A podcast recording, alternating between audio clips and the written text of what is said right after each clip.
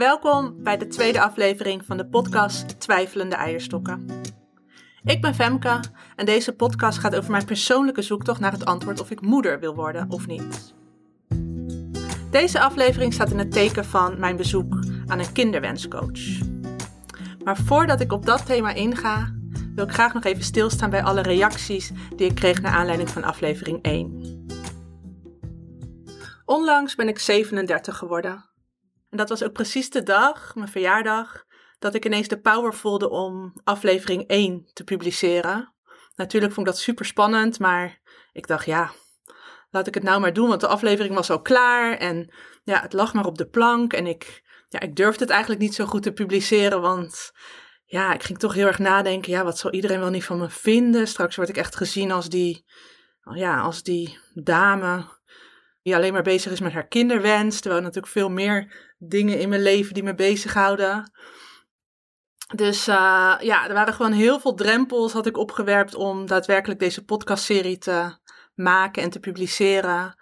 Um, ja, want ik had dat dan wel een paar maanden geleden bedacht om dit te gaan doen, maar ineens ging ik toch twijfelen op het moment ja, dat de eerste aflevering klaar was. Dus ik had het gewoon een tijdje laten liggen. Maar goed, ik werd 37. Ik was met mijn zus op de bank een uh, wijntje aan het drinken op mijn verjaardag. En ineens dacht ik, ja, ik moet ook niet te lang wachten, want straks ben ik al 38 en dan staat die podcast nog niet online. Dus uh, let's, uh, let's do this. Dus dat heb ik gedaan en ik, ehm, ja, ik moet zeggen dat ik zo ontzettend veel toffe, mooie, lieve reacties heb gekregen. Dat dat ook echt weer ja, mij de kracht gaf en weer de realisatie, ja, dat ik wist, oh ja, hier deed ik het voor. Ik, niet voor al die leuke reacties, al wel, dat is ook heerlijk, ik hou van complimentjes. Maar ja, ik had gewoon intuïtief, een paar maanden geleden toen ik dit had bedacht, intuïtief voelde ik van, hé, hey, ik denk dat ik dit moet gaan vastleggen, deze zoektocht. Want ik denk dat er veel meer vrouwen ja, met deze vragen lopen. En ja, door mij kwetsbaar op te stellen, krijg ik misschien ook wel verhalen van anderen die ze niet zo snel zullen delen. En kan mij dat ook helpen in mijn zoektocht. Nou, dat is dus gebleken. Want ja, ik heb dus heel veel mooie reacties gekregen. Ja, en zo zie je maar dat als je jezelf kwetsbaar opstelt, dan krijg je ook kwetsbare verhalen terug van, ja, van vriendinnen, maar ook van mensen die ik eigenlijk niet zo heel goed ken of alleen maar oppervlakkig een beetje ken. Krijg je ineens hele diepgaande verhalen. En ja, dat sterkte mij echt in het, uh, ja, in het doorgaan met deze podcastserie. Dus daarvoor wil ik ja, alle luisteraars en alle mensen die hebben gereageerd heel erg bedanken. En uh, ja, een van de vragen die ik ook kreeg was: hoe is dit voor jou om dit dan zo online te zetten? Nou ja, nogmaals, dat was gewoon super spannend. En ik durfde het eigenlijk nog niet ook te breed te verspreiden. Want ik denk, ja, shit, straks denkt iedereen wat dramatisch en dergelijke. Maar niks was minder waar, dus dat scheelde. Maar ik moet ook zeggen dat het eigenlijk heel bevrijdend was. Want dat heb ik wel eerder gemerkt, dat...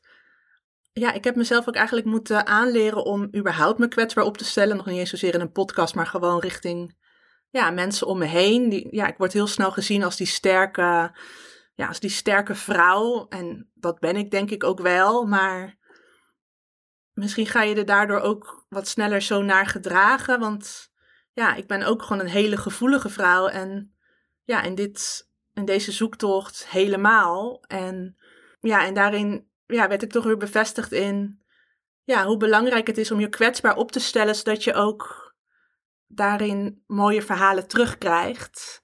Ja, ik kreeg ja, vrouwen die, die zeiden echt, ja, die ik niet eens persoonlijk kende, die gaven aan van van ja, Femke, heel fijn dat je dit bespreekbaar maakt, want ik loop precies tegen hetzelfde aan en ik ben heel benieuwd hoe jouw zoektocht gaat verlopen, want ja, misschien kan het mij inspireren. Ehm, ook vrouwen die al wat ouder zijn en ja, geen moeder zijn en daar ook bewust voor hebben gekozen, maar dan ook delen van hoe dat dan nu voor ze is. Vrouwen die hetzelfde proces hebben doorlopen en er uiteindelijk voor hebben gekozen om het alleen op te pakken en nu moeder zijn. Nou, er zijn zoveel verschillende verhalen die ik heb gehoord. En ook aanmeldingen van mensen die graag mee willen praten. Maar ook van stellen. Dus eigenlijk ja, stelletjes waarvan ik denk van nou, ja, jullie hebben het eigenlijk al goed voor elkaar. Stabiele situatie, heel gelukkig samen. Ja, dan kan je dus ook niet helemaal op één lijn zitten als de een er al klaar voor is en de ander nog niet. Dus uh, ja, dat hoor je dan ineens. En los van dat ik het heel tof vind dat je dan dus ook ja, die verhalen van anderen hoort, geeft het mij ook weer inzichten en antwoorden op vragen. Of ga je weer op een bepaalde manier over dingen denken. Dus het helpt me ook in mijn zoektocht. Moet ik ook zeggen dat ik soms verhalen las, maar dan was ik er nog niet helemaal klaar voor om dat gelijk tot mij te nemen en daarop te reageren. Omdat ik dan bijvoorbeeld een verhaal had van een dame die dan inmiddels moeder was en dat alleen heeft gedaan. En dat ze dan nu heel gelukkig is met haar zoontje. En dat ik dat dan ook soms een beetje confronterend vond. Dat ik dacht van, oh shit, dat moet ik dat ook doen. Want zij is nu gelukkig. En dan ben ik straks misschien ook gelukkig. En anders mis ik misschien dat geluk. En dan merkte ik ook van dat me dat dan ook raakte. Moet ik zeggen dat ik momenteel ook best wel uh, me heel gelukkig voel. En, um, maar dat dit proces natuurlijk nog steeds gaande is. En dat ook wel zwaar is. Maar ik heb sinds ook een, ja, ik heb me afgelopen zomer, afgelopen jaar eigenlijk best wel depri gevoeld en somber. Maar sinds een aantal weken voel ik me ook wel weer heel erg gelukkig en heb ik het gevoel dat ik deze zoektocht ook wel aan kan. Dus wat dat betreft uh, ben, ik, uh, ben ik toch die sterke vrouw. dus voordat we echt het hoofdthema ingaan, wilde ik nog even stilstaan bij een aantal vragen. Want wat ik ook leuk vond, is dat mijn nicht Judith, die ik dus eigenlijk al mijn hele leven ken. En dan merk je dus dat we eigenlijk elkaar ook weer niet zo heel goed kennen. Want zij had gereageerd met... Je zegt echt prachtige, ware dingen. Zo diep hebben wij elkaar nog nooit gesproken en het raakt me dat van je te weten nu. Dank je wel voor het laten zien van je kwetsbaarheid. Het is absoluut waar dat als je dat deelt met anderen, dat het bijna altijd resulteert in meer openheid en vaak ook opluchting dat dingen bespreekbaar zijn. Ja, dat vond ik toch grappig eigenlijk. Dat zij die kwetsbare dingen natuurlijk helemaal niet van mij weten, omdat ik dat eigenlijk nooit, nooit deel. Maar ook een andere vriendin die had gereageerd. Die had me een voice message gestuurd en die had onder andere gezegd, nou ten eerste dat, ze ook geïnspireerd was door de podcast. Maar ook dat ze zei van, hè Femke, ik heb jou helemaal niet gezien als die eeuwige vrijgezel. Dus dat was ook weer zoiets dat ik denk, oh ja, dat is ook weer iets wat ik mezelf eigenlijk heb aangepraat, terwijl een ander mij helemaal niet zo ziet. Dus dat zijn dan ook weer bepaalde overtuigingen. We gaan het later, komt later in deze podcast nog terug. Ja, dat je, ja, hoe makkelijk jezelf eigenlijk bepaalde stempels op kan leggen, terwijl een ander dat eigenlijk helemaal niet zo ziet. Ja, en ik kreeg ook, een vriendin van mij vroeg van waarom, waarom uh, kondig je niet aan wanneer aflevering 2 komt? En um, ja, dat wil ik ook nog even toelichten, want ik ben natuurlijk ook marketeer. En ja, vanuit uh, mijn marketingachtergrond en expertise kijk ik natuurlijk ook wel hoe kan ik deze podcast slim in de markt zetten, zodat zoveel mogelijk mensen dit kunnen luisteren. Maar ik moet mezelf heel erg behoeden voordat ik het vooral. dat het voornamelijk een persoonlijke missie is en niet zozeer een marketingmissie. Dus ja, ik, uh, het, kan, het kan zijn dat als ik gewoon eventjes niet de ruimte heb of de energie of, of niet de power om met dit onderwerp aan de slag te gaan of geen ja, even geen ruimte heb om er een podcast over te maken, dat het ja, zomaar kan zijn dat jullie gewoon eventjes een tijdje niks van mij horen. En ik weet dat het heel erg handig is om er continuïteit in te hebben. Dat zeg maar elke twee weken op vrijdag komt een nieuwe podcast online of zoiets. Maar ik wil mezelf daar gewoon niet aan vastleggen, omdat het echt om mijn persoonlijke zoektocht gaat. En ik, ja, daarin wil ik gewoon echt mijn eigen gevoel volgen. Dus, uh, en nu had ik gewoon de eerste aflevering. Ik wilde eigenlijk al in één keer drie afleveringen publiceren. Ik had de lat weer heel hoog gelegd. Maar heb toch besloten om het bij eentje te laten en dan daarna zien we wel weer. Maar goed, mocht je afvragen waar blijft aflevering 2? Daar ben je dus nu naar aan het luisteren. Heerlijk hè? En uh, wanneer aflevering 3 komt, weet ik niet. Maar uh, dat uh, hoor je snel genoeg. Volg me op Instagram, daar zal ik het allemaal aankondigen. En ik heb ook nog een reactie gehad van een, een man, een goede vriend van mij. En ja, die had meerdere vragen van, aan mij. Maar één vraag die hij stelde, dat was... Ehm, Femke, wat bedoel je eigenlijk met je zomaar laten bezwangeren? En um, ja, dus ik zei van ja, dat is eigenlijk meer een beetje filosofische benadering. Want wat ik, wat ik interessant vind van wat ik nu aan het doen ben, is dat ik eigenlijk ook best wel aan het stilstaan ben bij wil ik moeder worden of niet. En ik vraag me gewoon af, moet je daar zo bij stilstaan of moet je het gewoon maar laten gebeuren? Want als, ja, vroeger overkwam het je. Dan werd je gewoon moeder, was het gewoon de natuur. En tegenwoordig met alle ja, birth control en ja, plannen van je leven, de maakbare wereld, uh, zijn we altijd heel erg aan het nadenken, aan het uitstellen. En dan moeten eerst bepaalde, ja, moet je leven aan bepaalde voorwaarden voor doen voordat je moeder kan worden.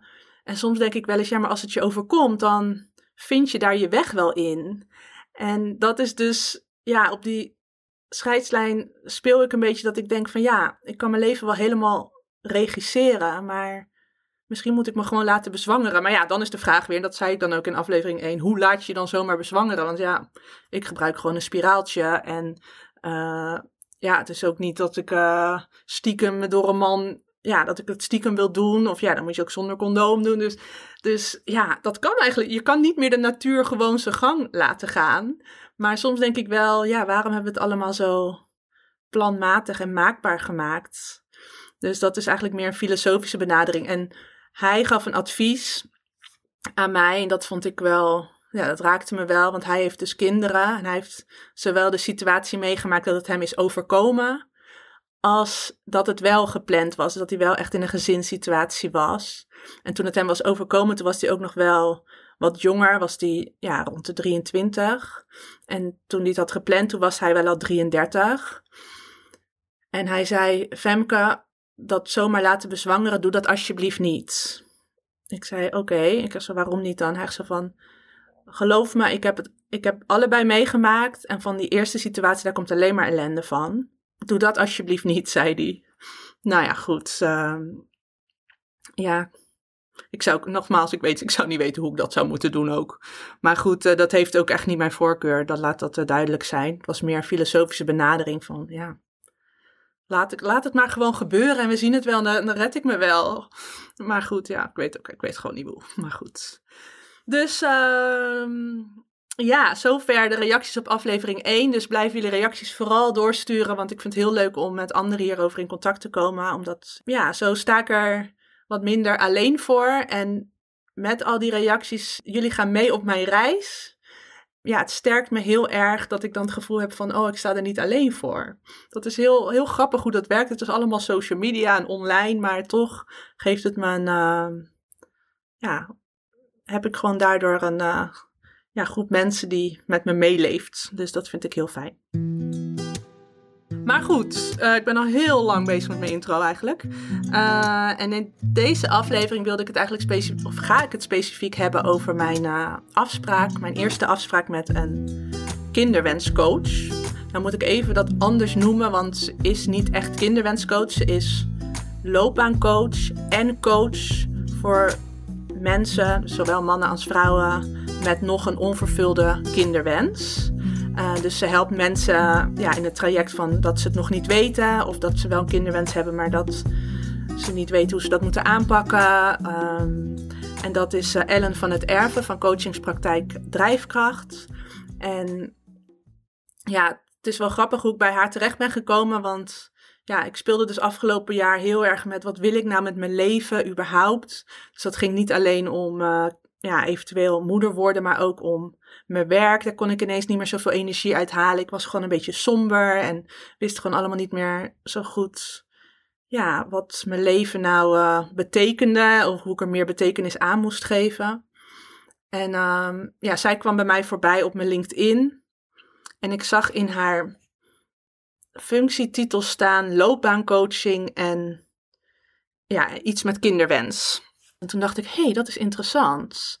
En ging ik op haar profiel kijken en ik dacht, ik, dacht, ik zag kinderwet, ik zag loopbaancoaching. Ik denk, hé, hey, wacht, heb ik twee vliegen in één klap. En uh, we zijn met elkaar in contact gekomen en we hebben een eerste uh, ja, kennismaking even gehad via Zoom. En ja, toen zei ze van, uh, ja, dat was eigenlijk voor mij de eye-opener. En zo had ik het eigenlijk nog helemaal niet bekeken. Zij zegt van, weet je Femke, de meeste mensen die bij mij komen, al komen ze voor een loopbaan, voor loopbaancoaching of voor uh, coaching rondom hun kinderwens. Er zit een hele duidelijke relatie tussen jouw loopbaankeuzes en of je moeder wordt. En ik had dat altijd meer gezien als twee dingen die los van elkaar staan.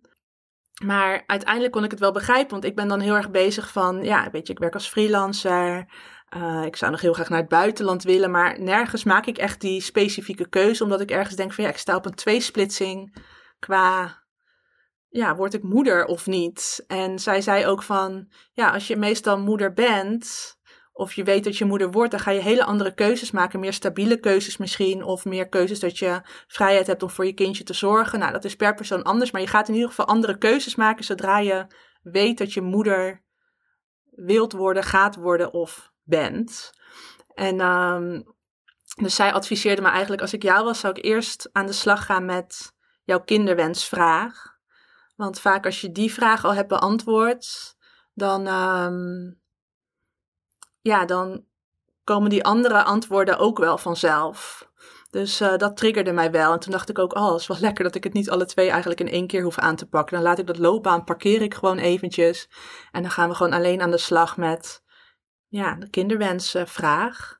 En ik moet zeggen, inmiddels, we zijn een paar maanden verder na die, uh, na die eerste afspraak die ik met haar had, geniet ik nu ook weer helemaal van mijn werk. Dus dat is nu voor mij helemaal geen issue meer. Ook al heb ik nog geen antwoord op uh, kinderwensvraag. Maar uh, ik merk wel dat dat nu eigenlijk ineens helemaal geen issue meer is. En dat ik, ja, volgens mij een hele leuke, hele leuke loopbaan heb eigenlijk.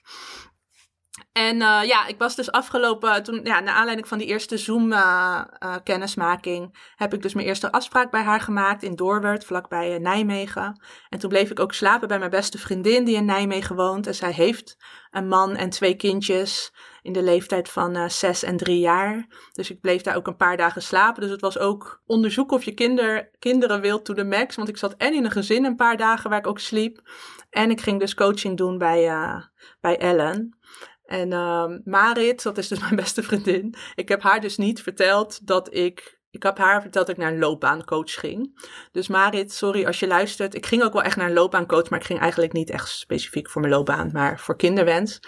En uh, ja, gek hè, dat ik dat eigenlijk niet tegen haar durfde te vertellen, terwijl ik het nu een podcast over maak naar heel veel verschillende personen. Maar ja, het blijft toch een beetje een taboe onderwerp. Of ja, omdat je dan ja, ik weet niet. Dat durfde ik dan toch niet uh, tegen je te zeggen. Dus sorry Marit, maar als je luistert, uh, don't take it personal, please. Nou, dus ik bleef uh, eerst nog één nachtje bij mijn vriendin slapen. En de volgende dag had ik dan een afspraak bij mijn kinderwenscoach. En ehm, ja, ik laat in de aflevering verschillende fragmenten horen van onze afspraak. En daar reflecteer ik op.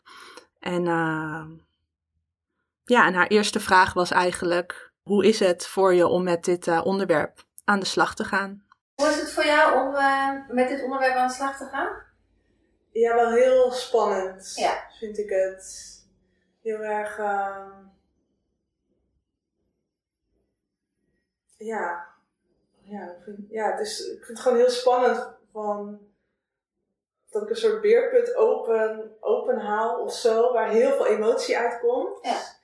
En, en ook ergens een soort van rush of druk van, oh misschien ben ik te laat. Mhm. Ehm, en waarom ga ik dit nu pas onderzoeken? Mhm. Ehm, dus ik vind het gewoon een heel kwetsbaar, gevoelig uh, onderwerp. Ik merk het ook terwijl ik dan dus al dingen probeer in te spreken of uit te schrijven van waarom.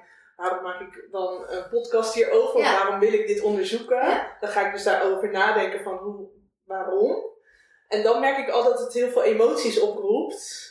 Dat ja, dat is gewoon ongemakkelijk. Ja het roept veel emoties op dus. En dat, uh, ja, dat is ook al gebleken. Dat het uh, ja, gewoon ongemakkelijk proces is, omdat het zo diep gaat. En uh, Ellen reageert daarop ook van... Ja, het kan ook niet anders dat het wat met je doet. Want het gaat over iets heel wezenlijks. Dus... En um, ze spreekt wel één ding met me af. Ze vraagt me heel duidelijk van wanneer gaat het te ver voor je? En op het moment dat ik bijvoorbeeld echt ja, echt een beetje mijn leven gaat beheersen. Dat ik depressiever van word, dat ik er buikpijn van krijg, dat ik echt heel veel stress van krijg. Dan adviseert ze me wel om dit traject even te pauzeren, want dat is absoluut niet de bedoeling. Dus eigenlijk wil ik aan jou vragen, op het moment dat je dat gevoel krijgt, dan moet je dat even aangeven. Oké. Want dat is niet de bedoeling. Ja, Als het te veel spanning ik geeft. Ik kan natuurlijk niks, niks helemaal voorkomen. Um, maar dat is niet waarom je hier bent, zeg maar. Dus op het moment dat je zegt, goh, uh, ik heb er te veel last van, of ik slaap niet meer, of ik kan mijn bed niet uitkomen, of ja, wat het voor jou ook is, mm geef dat even aan. Want dat wil niet zeggen dat we moeten stoppen, nee. maar dan geeft het aan dat het misschien te snel gaat, of dat het niet het juiste moment is, of misschien moeten we wel stoppen. Ja. Uh, maar dan, dan um, is het goed om het even met elkaar te checken. En ik hou natuurlijk jou wel in de gaten, maar jij kent jezelf het beste. Ja, precies. Uh, dus dat is niet de bedoeling. Nee, oké. En vervolgens vertelt ze me ook haar persoonlijke verhaal over hoe het bij haar is verlopen. En uh, ja, daarin vertelt ze dat ze eigenlijk altijd wel een kinderwens had. Dus dat het er wel vanuit ging dat ze moeder zou worden. Maar uh, ja, dat ze op een bepaalde leeftijd, was ze rond de 33, had ze een partner. En op het moment dat ze het eigenlijk wilde proberen, is dat, uh, heeft hij de relatie verbroken. En toen stond ze op het punt van ja, wat nu? Dus heeft ze verschillende paden bewandeld. Uh, ja, op zoek gegaan naar een man. Maar dat was dan heel erg vanuit van ja, wie wordt dan uh, de vader van mijn kinderen? En dat werkte dan niet voor haar. Dat kan ik me ook goed voorstellen. Ja, dat zou voor mij denk ik ook niet werken. Dan voel je zo'n pressure. En dat voelt die man dan misschien ook. En uiteindelijk heeft ze op haar 37ste heeft ze haar huidige vriend leren kennen. Ja, hebben ze een aantal. Uh, ja, hebben ze geprobeerd kinderen te krijgen. Al best wel snel daarna. En ja, dat is uh, ja, na ja, een paar jaar proberen IVF-behandelingen niet gelukt. Ja, dat is dus haar verhaal. En ja, daardoor is ze ook ervaringsdeskundige op, ja, op dit vlak. Ja, ik heb dat verhaal, haar persoonlijke verhaal, net nog eventjes teruggeluisterd. En ik merk wel dat het me heel erg raakt omdat het voor mijn gevoel altijd een heel erg ver van mijn bedshow is. Dat ik denk van ja joh, dat is, dat is logisch als je al uh, eind 30 bent. En ja, dat hoor je vaker dat dat dan...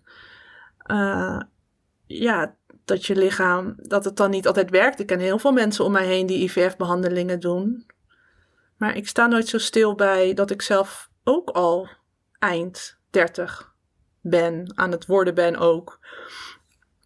En um, daar schrik ik wel een beetje van. Dat het voor mijn gevoel van is dat ik denk van ja, maar toen was je al 37. Terwijl ik net ook 37 ben geworden. En ik heb die vriend nog helemaal niet. Of die partner nog helemaal niet leren kennen met wie ik dan uh, dat zou kunnen gaan onderzoeken. Dus dat, uh, ja, dat grijpt me wel aan. Dat ik denk, shit man, dit kan ook mijn verhaal worden. En dat hoeft natuurlijk niet, aan, want er zijn ontzettend veel vrouwen bij wie het ook nog lukt op, op op latere leeftijd. Maar ja, ik wil ook reëel zijn. Ja, het is gewoon boven een bepaalde leeftijd dat het wat lastiger wordt. En ja, die druk, die biologische klok. Ik had gehoopt dat ik daar nooit mee bezig hoefde te zijn. Maar daardoor voel ik hem nu toch wel tikken. En dan voel ik meer drukker achter staan. En als ik nou wel wist dat ik moeder zou willen worden, dan kan ik gewoon actie ondernemen. Maar nu denk ik, ik ben er nog niet eens over uit. En ik heb nog helemaal geen partner met wie ik dat dan zou willen. En laat staan dat het dan al medisch lukt. En dat ik dan al bij de internist ben geweest om te kijken of mijn medicatie lukt. Dus ergens denk ik weer opnieuw van, nou, ik laat me maar gewoon bezwangeren. Want dan ben ik in ieder geval op tijd. Dus dat geeft wel een bepaalde druk. Dat je dan realiseert van, ja shit man, ik ben ook al 37. Ja, of toch maar misschien mijn eitjes in laten vriezen of zo. Maar ik weet niet ik heb dat al langer overwogen, maar er is iets wat me daarin weerhoudt en ik weet niet zo goed wat dat is. Maar um, ja, zo kan het dus ook verlopen. Ja, en wat me ook raakt in haar verhaal is dat zij dus heel graag moeder wilde worden. Zij had gewoon die kinderwens. En uh, ja, dat het je dan niet lukt. Dat vind ik dan toch, uh, ja. Ik kreeg ook een reactie trouwens naar aanleiding van aflevering 1 van een dame die ook heel lang zo heeft zitten twijfelen en dan nu 42 is en nu een aantal miskramen heeft gehad. En dan daardoor nu is ineens haar gevoel heel sterk aangewakkerd van ja, nee, ik wil het wel. Wat ik me ook kan voorstellen, als je echt eenmaal een traject zit, dan kan je ook niet meer terug. Of dan kan je mentaal niet meer terug denk ik. Dus ik kan me ook voorstellen, als ik eenmaal de keuze heb gemaakt van ja, ik wil moeder worden en dat het je dan niet lukt, dat lijkt me wel. Uh, ja, dat lijkt me toch wel uh, aangrijpend. En dat moet ik ook aan mijn moeder denken. Mijn moeder die zegt altijd van. Uh, het maakt mij niet uit of mijn kinderen moeder worden of niet. Dat moeten ze zelf weten. Maar ik hoop in ieder geval dat als ze het willen, dat het ze lukt. En uh, ja, nu ik het uitspreek, word ik er bijna emotioneel van. Want dan denk ik, oh shit, wat als het mij niet lukt? Ja, nou goed. Maar goed, we zitten nog in de eerste afspraak met de kinderwenscoach. En uh, ja, ze vraagt me wat, uh, wat ik wil dat het traject mij uh, oplevert. En je gaat bij mij in coaching. Wat moet het voor je opleveren? Als je, als je klaar bent met gesprekken, wat, wat, ja. wat wil je dan dat, dat dit oplevert? Ja, toch een antwoord. Een antwoord. Van wil ik moeder worden of niet? En waarom ook? Ja. Van, uh, het, ik wil gewoon het, het, het onderzoeken. Zoals Ja. jij net omschreef van ik heb het op deze manier onderzocht. Ja. Nou, zo concreet ben ik nog helemaal niet gegaan dat ik nog niet ook in die, Ja. ook in die overtuiging ben van ik wil moeder worden. Ja. Dus de vraag is eigenlijk nog eventjes hoe ga ik het regelen? Ja. Ehm, en ik heb dan mijn laatste relatie. ehm, ja, dan denk ik van oké, hij zou wel een hele leuke vader zijn. Maar dan denk ik, ik zie mezelf eigenlijk niet met hem heel lang een toekomst hebben. Ja. En dan denk ik van, van ja, maar is het nou dat ik nou niet de juiste man heb met wie ik Ja. kinderen wil? Of wil ik het nou gewoon zelf niet? Ja. En ik baal, ik word soms gewoon een beetje gek van mezelf dat ik bij alles zeg, ja, ik weet het niet, ik weet het niet, ik weet het niet. Soms wil ik gewoon antwoorden en ik wil ook Ja. gewoon, ook omdat gewoon de tijd nu beperkt is. Ja. En dat, dat ik, dat ik gewoon, als ik straks 43 ben en ik ben wel moeder of niet moeder, maar dat ik hier eh, aandacht voor heb gehad. Ja. Ja. En ehm, ja, dat ik het niet door de red race van mijn leven, Ja. wat het gewoon is. Ja. ehm, eh, en ook gewoon de red race in mezelf. Dat ik Ja. altijd, aan het- altijd nadenken ben over mijn carrière, dit en hoe wil ik dat doen. En heel erg gereest wordt door mezelf ook. ehm, krijgt deze wezenlijke vragen soms onvoldoende Ja. aandacht. Ja. En, ehm, en dat stop ik ook wel bewust weg. Ja. En ik krijg het gewoon in mijn eentje niet. Nee. eh, kom ik er niet toe. Nee. Nee. Dus eh, Nou ja, deze vraag vraagt ook gewoon even stil, over stilstaan Ja. op het onderwerp. juist. En ehm, nou ja, wat, wat, ik heb natuurlijk mijn eigen verhaal is een andere, maar waar ik wel, wat mij heeft geholpen in de verwerking, kijk ik wilde heel graag kinderen, dat is niet gelukt, hè, dus een ander verhaal als jij eh, vertelt. Maar het feit dat het niet gelukt is, wat mij heeft geholpen, is dat ik het wel heel erg onderzocht heb. Ik heb alle opties wel, eh, en, en, en daarmee is het en daarmee is het niet gelukt. En dat is spijtig en verdrietig en Ja. weet ik veel wat. Maar ik heb voor mijn gevoel er wel alles aan gedaan ja, om het mogelijk te maken, ook in het onderzoek. ja, Dus of je nou wel of geen kinderen krijgt, of je nou wel besluit voor kinderen of niet besluit. Mijn ervaring is ook van klanten hier in de praktijk dat het feit dat je de aandacht aan geeft en het onderzoekt, helpt in welke keuze je ook maakt. Ja, de vraag is: wil ik nou eigenlijk wel een antwoord of wil ik er gewoon ruimte aan gegeven hebben? Ja, ik wil gewoon niet later als ik ja, 50 ben of 60, dat ik terugkijk op een leven vol spijt. En als ik misschien dan uiteindelijk geen kinderen heb en ik heb daar dan dat moment spijt van, dat ik geen kinderen heb, dan hoop ik dat ik mezelf kan troosten met het idee dat ik dan er niet voor, voorbij geraast ben. Dat is eigenlijk misschien dat ik me probeer mezelf in te dekken van ik geef er aandacht aan. Ik heb er aandacht aan gegeven. Als het straks nou niet lukt, dan. dan of wel lukt, hè, weet je, het is niet uitgesloten. Ja, wat lukt? Ja, een antwoord krijgen of kinderen krijgen. Maar ja, ik ben ook gewoon soms een beetje tegen deze red race en alle haast en ja, misschien ook soms oppervlakkigheden. Ja, dat je denkt, ik wil ook wel bij de essentie van het leven stilstaan. Dat is eigenlijk wat ik wil. Wel stilstaan bij de essentie van het leven. Uh, en nogmaals, wat ik volgens mij ook al bij jou uh, online uh, zei. Het kan zijn dat hier in het traject uitkomt nee, ik noem maar wat. En volgende week kom je een hele leuke man tegen en is het ja. Precies. Zou kunnen. Ja. Maar daar ben ik er ook van overtuigd dat het toch nog geholpen heeft, zeg maar. In, um, nou ja, um, heel veel vrouwen beginnen ook aan kinderen omdat het er zo'n beetje bij hoort. Hè? Ja. Uh, en de, de, verhalen daarover is dat het natuurlijk een heel. Een kind heeft een impact. Je bent zeker de eerste tien jaar.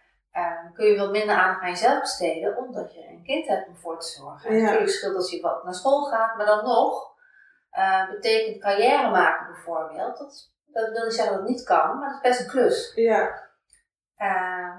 Dus dat, en daarin, het beperkt je ook in andere dingen. Ja. Los van dat dat Ja, en dat heb ik ook. Ik ben dus heel erg anti, soms denk ik ook een beetje te, uh, in gewoon maar doen wat de hele wereld doet. Ja. En wat er van de maatschappij van me verwacht wordt. En daar schop ik bijna soms recalcitrant tegenaan. Um, maar ik wil maar ik vind het ook heel moeilijk, want ik ben ook geconditioneerd en ik ben ook niet immuun voor wat de maatschappij van me verwacht. Ja. En dat raakt mij ook, maar soms ben ik of dat ik denk van ja, ik, van, oh, ik zie het even allemaal niet zitten, ik ga maar gewoon moeder worden en dan ben ik van het gezin af. Dat heb ik wel eens. Maar ik heb ook wel eens dat ik denk van, uh, dan heb ik een babytje vast en dan vraagt de, de moeder van de moeder, de oma dus, zegt van, oh gaat het bij jou dan nu ook kriebelen? Oh, ja. En dan ben ik juist heel erg geneigd om te zeggen, nee, nee, ik vind het heel schattig babytje, maar nee, er gebeurt helemaal niks, helemaal niks. Uh, en, um, maar dat vind ik ook niet goed, want dan, dan of tenminste, ik, um, nou, ik probeer echt mijn eigen weg ja. te volgen van wat past bij mij. Ja. En zo min mogelijk me te laten beïnvloeden door uh, mijn omgeving. Maar dat kan haast niet. Maar um, dat probeer ik wel zoveel mogelijk te doen. Maar daar worstel ik wel ook heel erg mee. Want ja, je wil gewoon geaccepteerd worden. En uh, het is soms gewoon heel makkelijk om ja, te voldoen aan het plaatje wat er toch is. Ja. Maar dat, is eigenlijk, dat weet je wel, hè? Je zegt vaak, je zei net wat ik weet, ik wil, je niet, hè? Dan zeg ik, ja, dat weet ik niet. Maar ik kon jou heel duidelijk zeggen, ik wil mijn eigen pad bewandelen. Ja. Los van hoe het wordt in de wereld, hoe spannend en hoe ingewikkeld dat soms ook kan zijn. Die is heel sterk bij, hè? Je wil mijn eigen pad volgen. Ja. Ik ga niet moeder worden om dan maar die rust te hebben, weet nee, je? Dat... Ja, okay. volgens mij heb je dan ook helemaal niet Nee, rust. maar wel rust van dat je geaccepteerd Ja, wordt klopt. door... Uh, van, Maar dat is eigenlijk, dat is ook wel mooi uh, wat je zegt. Want als je, als, er, als je geen moeder wordt, zul je dat voor de rest van je leven moeten uitleggen. Hoe stom ook, Ja, maar het is gewoon zo. ja, Om, nou ja, voor de rest van je leven, ik hoop altijd dat het misschien over 20 jaar anders is. ja, Uh, maar ik moet, het, ik moet het nog steeds overal Ja, uitleggen. ja. En, uh, ik krijg heel veel, laatst kreeg ik nog een opmerking, nou je bent toch echt zo'n moeder. Denk ik, ja. ja, ja, Ik precies. zeg, nou, dat had ik misschien zelf ook, dat, dat vind ik misschien zelf ook, maar het is niet gelukt. Weet je wel, dus zo, nou ja. Ja, Maar dat, eh, het, het klopt dat je dan wel eh, niet voldoet aan de heersende norm. ja, Ik heb helemaal geen zin om de rest van mijn leven uit te leggen om waarom ik geen moeder ben. Of, of, of voor mijn gevoel moet ik al heel vaak uitleggen. Dat is ook niet heel vaak, maar wel te vaak. Wanneer ik mijn vriend meeneem of ja, dat ik al een soort van niet voldoe aan de normen, dat ik dat moet uitleggen. Dus ik zou er bijna voor kiezen om toch moeder te worden. Zodat ik dat in ieder geval niet nog de rest van mijn leven hoef uit te leggen. En dat ik daarin. Ja. Maar ja, je gaat geen moeder worden om die vraag te ontwijken. Maar ik zou het bijna doen, weet je. En ook misschien omdat het me ook heel leuk lijkt om moeder te zijn hoor.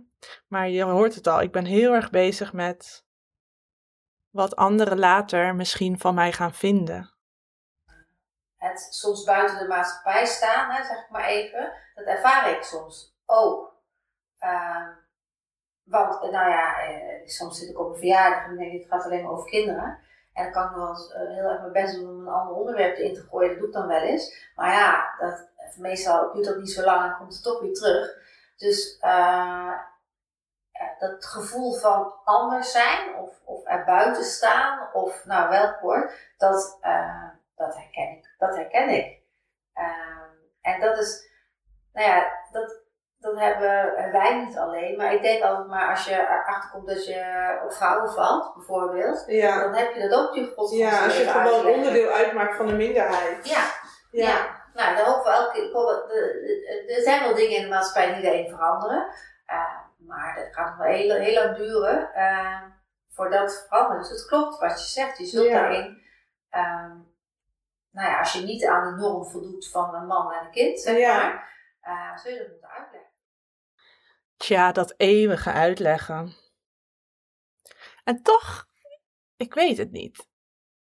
Zou er misschien op een dag dat als je vrijgezel bent of in een relatie zit, dat er dan op een gegeven moment misschien ook aan je gevraagd wordt: Hè, zit jij in een relatie? Waarom? of uh, ben jij moeder? Oh, waarom? Nou, nee, ik wil het ook absoluut niet de rollen gaan omdraaien. Maar het zou toch mooi zijn als gewoon iedereen open-minded is. En natuurlijk mag je wel vragen waarom je als mens bepaalde keuzes maakt. Maar bij het geen kinderen hebben of geen relatie hebben, ligt er altijd zo'n nadruk op. Er wordt nooit gevraagd waarom heb je een relatie of waarom heb jij kinderen? Why? Dat is, ja, dat is logisch of zo. Vervolgens stelt Ellen mij de vraag wat, of ik als kind vroeger kinderen wilde. Mijn antwoord daarop is dat ik het volgens mij niet echt daarmee bezig was. Ik speelde wel met poppen, dus misschien zegt dat al iets. En speelde ook wel vadertje en moedertje, maar ik kan me niet herinneren dat ik zo'n kind was dat echt heel duidelijk was van later word ik moeder. Ehm, dus ik vertel haar wat ik dan wel wilde worden. Dat was dierenarts. En ik wilde graag, ja, toen ik wat ouder was en ja, iets meer keuzes moet maken, ook qua school. Toen heb ik voor toerisme gekozen omdat ik graag naar het buitenland wilde.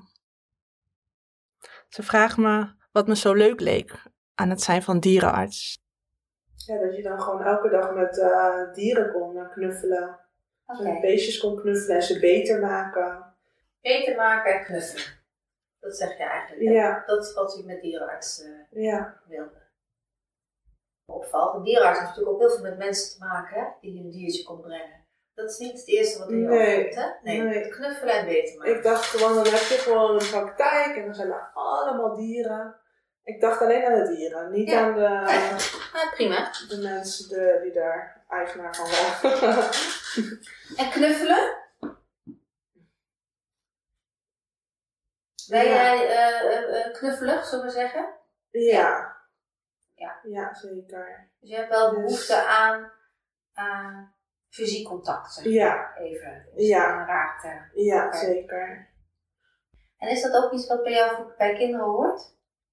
Ik denk meer aan grapjes maken, maar ook aan een soort um, intimiteit. Ik slaap dus nu bij een vriendin. Zij heeft twee kinderen, eentje van zes en één van drie. Dus dat is ook wel de leeftijd die ik dan heel leuk vind. Ja. Um, en dan gisteravond moest dan die, dat jongetje van drie moest plassen. Of die roep, roep mama. En wij zaten buiten in de tuin uh, nog te kletsen. En uh, toen had hij het koud. En toen was Marit, dus mijn vriendin was even weg. En uh, ik wist wel dat ze naar Max toe ging, maar ik dacht, oh, ze blijft wel lang weg. Maar dan was ze dus, had Max het koud en die wilde nog even dat mama bij, bij hem ja. kwam liggen. En ja. ik zeg, ja, ik was bijna zelf in slaap gevallen, weet je wel. En dat vind ik zo, dat lijkt me zo heerlijk.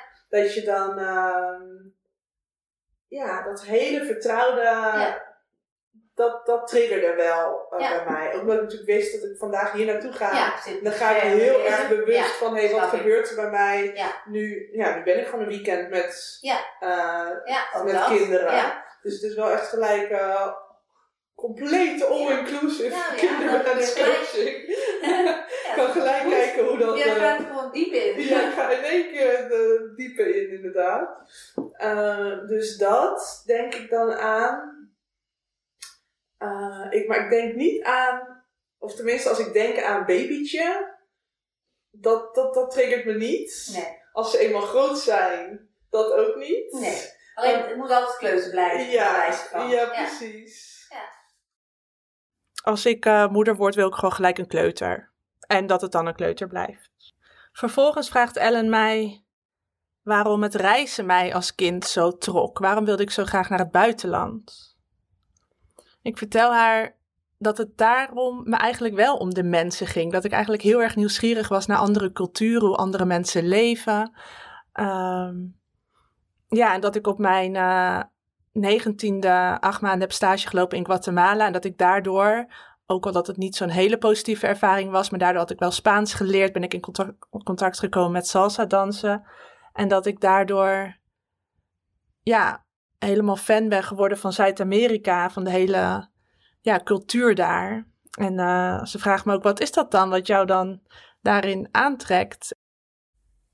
Ja, ik weet niet. Uh, als ik daar naartoe ga en ik kom daar aan, dan die, die drukte en die gekte. Maar het is natuurlijk ook dat ik kom net dat ik daar nooit hoef te werken. Dus voor mij stap ik dan ook uit mijn red race. Ja. En is alles daar, we zien het wel, we zien het wel. Terwijl als ik daar zou wonen, heb ik ook gewoon een planning. En dan moet ik, ga ik waarschijnlijk ook weer een soort red race in hè, de gekte, de drukte, daar ga je op aan, of niet? Ja. Of ja, aan is misschien niet goed. Ja, en dan hoor je keihard die muziek uit, uit die colmado's. Dat zijn dan van die buurtwinkeltjes. Waar dan keihard die bachata muziek uitkomt. Nou, dat is gewoon, dat triggert, die muziek gaat gewoon door merg en been bij mij. En ja, dan kan je ineens op straat, kan je dan gewoon met een man, daar sta je dan ineens te dansen. En die spontaniteit uh, en dat gek doen, dat is het ook. Het is uh, dat gepassioneerde en dat, ja. uh, dat vind ik gewoon uh, ja. heel leuk. Ja. ja. Ja, dat is ook wat bij je past volgens mij. Ja. Ja. ja. Ja, dus door dit te bespreken, ja, gaan we een beetje terug naar mijn initiële keuzes en wensen en verlangens als kind. En tegelijkertijd vertel ik haar dat ik het ook heel moeilijk vind om te dromen en te hopen op dat wat ik dan misschien het allerliefste wil. Ben ik bang dat je dan te gefocust bent op iets waardoor het juist niet lukt. Oké. Dus je dekt je al in voordat je begint. Misschien wel, ja. ja. En er is niks mis mee, hè? Alleen, als je niks doet, zeg maar, dan gebeurt er niks. Dan weet je sowieso dat het, een, dat het, dat het niet gaat lukken. Als je wel gaat onderzoeken en wel stappen in maakt, kan het ook nog steeds mislukken. Maar wat als het wel lukt? Tja, wat als het wel lukt? Ja, ik vertel haar dat ik eigenlijk ja, toch wel al heel lang zoekende ben geweest op het vlak van een leuke man vinden. Dat ik daar gewoon echt actief naar gezocht heb. Ik heb heel veel gedate. Uh, ja, op internet dating sites gewoon echt wel actief gezocht en ook genoeg mannen ontmoet. En nou, zoals ik in de eerste aflevering al vertelde, dat het ook voor mij een avontuur was. Maar dat ik daarin ook echt hoopte wel echt ook de liefde te vinden. En dat ik na nou, laten we zeggen 14, 15 jaar, ja, na de zoveelste teleurstelling of pijnmoment, dat ik op een gegeven moment tegen mezelf heb gezegd, ik ga er niet meer naar op zoek. Ik ga ermee stoppen, want als ik nou terugkijk op die 15 jaar, dan zijn al mijn pijnlijke momenten in het leven waren gerelateerd aan een man. Ja, het was gewoon altijd gerelateerd daaraan. Altijd een teleurstelling op dat vlak. En dat ik op een gegeven moment dacht, wat zit ik mezelf eigenlijk aan te doen? Wat doe ik mezelf aan hier naar op zoek te gaan, terwijl ik eigenlijk weet dat het me alleen maar uiteindelijk pijn oplevert. Dus ik heb op een gegeven moment mijn strategie ja, aangepast en, en ben gewoon gestopt met zoeken. En uh, heb het gewoon losgelaten en ik dacht, ik wil gewoon genieten van wat ik wel heb in het leven. En niet meer bezig zijn met dat wat ik niet heb. En ik dacht, wauw, dit is de nieuwe manier. Dus dat leg ik haar uit. En uh, ja, dit is haar antwoord. Je, je zegt eigenlijk van het uh, niet bewust opzoeken, maar, maar gewoon kijken wat, wat, er komt, zeg maar. Heb jij een vorige vriend ontmoet? Dat is eigenlijk de route die bij je past, volgens mij. Hè? Dus niet te veel bewust te gaan zoeken, maar gewoon maar eens kijken wat er gebeurt. Ja. Uh, en dan denk ik, voor een relatie is dat prima, hè? Ook maken.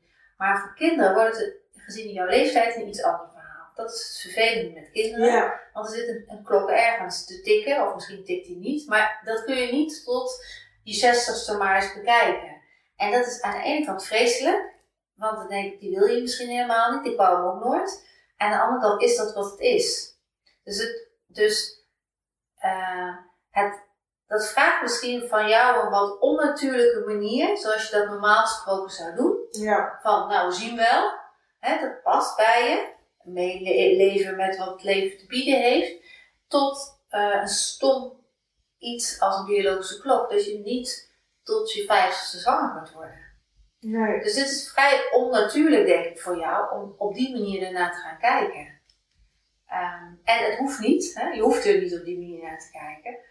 Maar als je ze wel wilt, zul je dat wel moeten gaan doen. Ja, dus het vraagt voor jou een iets andere manier van Ja. uh, hoe jij het liefst leeft. Nou goed, op zich, ik zeg ook niet dat die werkwijze helemaal niet bij mij past, want ik heb het 14 jaar gedaan. Hè? Ja. En dat was voor mij ook een avontuur. Oh ja, en je Eh. zei, sorry dat ik je onderbreek, maar je zei nog iets anders. Die pijn die je daar hebt opgelopen, die wil je niet meer. Nee. En helaas ga ik tegen jou zeggen dat, het, dat, je, dat, niet meer kan, dat je dat niet kan voorkomen. Nee. En als het dezelfde pijn is, is het niet zo erg, want daar heb je al ervaring in. Maar het gaat gebeuren. Het Ja. gaat gebeuren dat je, ook al kom, komt er nooit meer een man in je leven, is ook pijnlijk. En als er wel een man in je leven komt, die toch anders is dan dat je dacht dat hij was, is het ook pijnlijk. Ja. Tja, pijn hoort bij het leven. Dat is ook zo. Maar zo zie je maar, zo heb ik toch strategieën ontwikkeld om dat te voorkomen. Alleen, ja, met de zoektocht naar kinderwens zit er nou eenmaal gewoon een deadline aan. Je weet alleen niet wanneer die deadline precies is, maar je weet wel dat, dat die gaat komen. En misschien al, misschien ben ik hem al voorbij, maar ik moet ook gewoon vertrouwen op dat ik die pijn aan kan en dat ik dat, ja, in het verleden ook heb meegemaakt. Dat kon ik ook aan. Maar op een gegeven moment dacht ik, dit is geen leven. Maar dit is het leven. Pijn hoort bij het leven. En uh, ja, ik hoop alleen niet dat het te pijnlijk wordt hoor. Jongens. En wat ik hoor in dit gesprek is dat je jezelf ook tegenhoudt. Ja, Klopt het wat ik zeg? Ja, Je houdt je tegen omdat je misschien wel uh, niet echt anders als de rest wil zijn. Hè? Je wil graag het, het, het, het, normale pad belopen. Je houdt het tegen omdat je geen pijn meer wil hebben. Klopt het als je je daarmee wat tegenhoudt? Ja, zeker. Ja. En ook dat ik wel... Er zijn wat overtuigingen die je gewoon in je leven hebt opgedaan. Die Ja. heb ik ook. Um, maar die je in dit onderwerp niet zo helpen. Nee. Klopt, hè? Ja. Ja. Ja, daar ben ik ben denk ik ook wel eerder bewust van geweest. Waardoor ik het, dit hele proces heb weggestopt. Ja.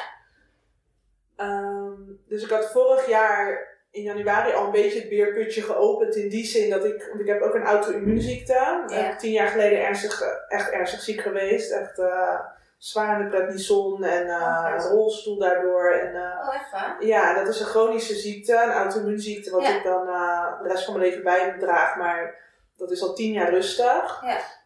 Maar ik kan me nog heel goed herinneren dat uh, mijn internist uh, toen zei van, uh, ja, wat betekent, ik vroeg volgens mij van, uh, zou ik dan nog kinderen kunnen krijgen of, Ja. of iets. En toen zei ze van, uh, nou wat je wel, wat ik me kan herinneren is dat ze zei van, nou met deze ziekte zie je wel dat veel vrouwen meer kans hebben op miskramen. Ja. Um, en ook omdat mijn lichaam zo klap had gehad, Mm. heb ik ergens ook een soort iets in mijn hoofd gezet van oké, okay, nou dat, dat, okay. die teleurstelling ga ik dan maar niet meer aan. Ja. En toen ben ik vorig jaar in januari, heb ik dan heb ik toch dat ik dacht van ja, maar ik, ik neem mezelf nu al de hele tijd voor van ik ga geen kinderen krijgen, want ik heb die auto-immuunziekte. Ja. Maar heb ik die overtuiging mezelf nou eigenlijk aangepraat? Ja. En toen heb ik al aan haar gezegd van joh, hoe zit dat? Dat heb ik nog een keer gevraagd als andere internist inmiddels. En toen zei ze van uh, dat ze mij wel groen licht gaf eigenlijk. Ja. Weet je, dat zij geloof wel dat dat bij mij zou kunnen. Ja. wel onder begeleiding met gynaecologie en uh, uh, overstappen op andere medicatie. En, Ja. uh, Ja. Dus uh, in die zin dacht ik wel van oké, okay, nu ga ik al een beerputje open waardoor Nou, mooi dat je dat onderzocht eigenlijk. Ja. Die gedachte heeft natuurlijk heel lang waarschijnlijk in je hoofd gedacht, nou ja, ik wil een miskraam, dat wil niemand natuurlijk niet. Nee. Eh, Maar wat- jij zegt van jezelf tegenhouden, het is gewoon dat ik inderdaad de hele tijd probeer in te dekken voor teleurstellingen. Ja. Ja, misschien moet ik die overtuiging even loslaten van dat, ga je, van dat En je dat niet kan indekken. En reken dat, daar, dat is dan weer mijn overtuiging, dat alles wat op je pad komt, dat, dat kun je aan. Alles wat op je pad komt, dat kan je aan. Nou, dat vind ik eh, mooie afsluitende woorden voor deze tweede aflevering van eh, de podcast Twijfelende Eierstokken. Ja, alles wat op mijn pad komt, dat zou ik aankunnen. Als ik daar op vertrouw, dan durf je het leven misschien ook meer aan. En dat, ja, in het le- verleden heb ik ook al pijn meegemaakt. En ja, dat heeft je wel getekend. Maar ik leef nog steeds en ook gelukkig en vol vertrouwen. En dus ja, soms kan je ook meer bang zijn voor wat je gaat overkomen dan dat wanneer het je overkomt, dat je het dan eigenlijk wel aan kan. En dat blijkt ook uit Ellen's verhaal, want zij dacht ook van als zij geen moeder zou worden, dat ze depressief zou raken of een burn-out, maar niks is minder waar. Dus als ik maar vasthoud aan, ja, dat ik alles in mijn leven aan kan, dan durf je misschien ook sneller spannende stappen te zetten. Dus eh, deze woorden hou ik vast. Nou, en daarmee sluit ik deze tweede aflevering af. En eh, ja, heel erg dank voor het luisteren. En ook dank aan Ellen voor het meewerken aan deze podcastaflevering. En eh, ja, volg Twijfelende Eierstokken ook op Instagram. En jullie kunnen mij ook nog specifiek helpen eh, deze podcast in de nieuw en noemenswaardige podcastlijst te krijgen. Door ja, op de Apple Podcast app, dat staat gewoon standaard op je iPhone, MacBook of iPad, je daar te abonneren. En al luister je maar één minuutje van de podcast, dan wordt dat al geteld als een download en geeft dat mijn podcast een boost voor de nieuwe en noemenswaardig hitlijst. En op die manier kan ik nog eh, ja, veel meer mensen bereiken. Dus als jullie dat willen doen, zou ik dat eh, fantastisch vinden. En als je dan ook nog een review achterlaat, dan geeft dat nog net dat laatste setje. Nogmaals, dank voor het luisteren. Ik ga verder met aflevering 3 en jullie horen weer van me wanneer deze online staat. Tot de volgende. Doei!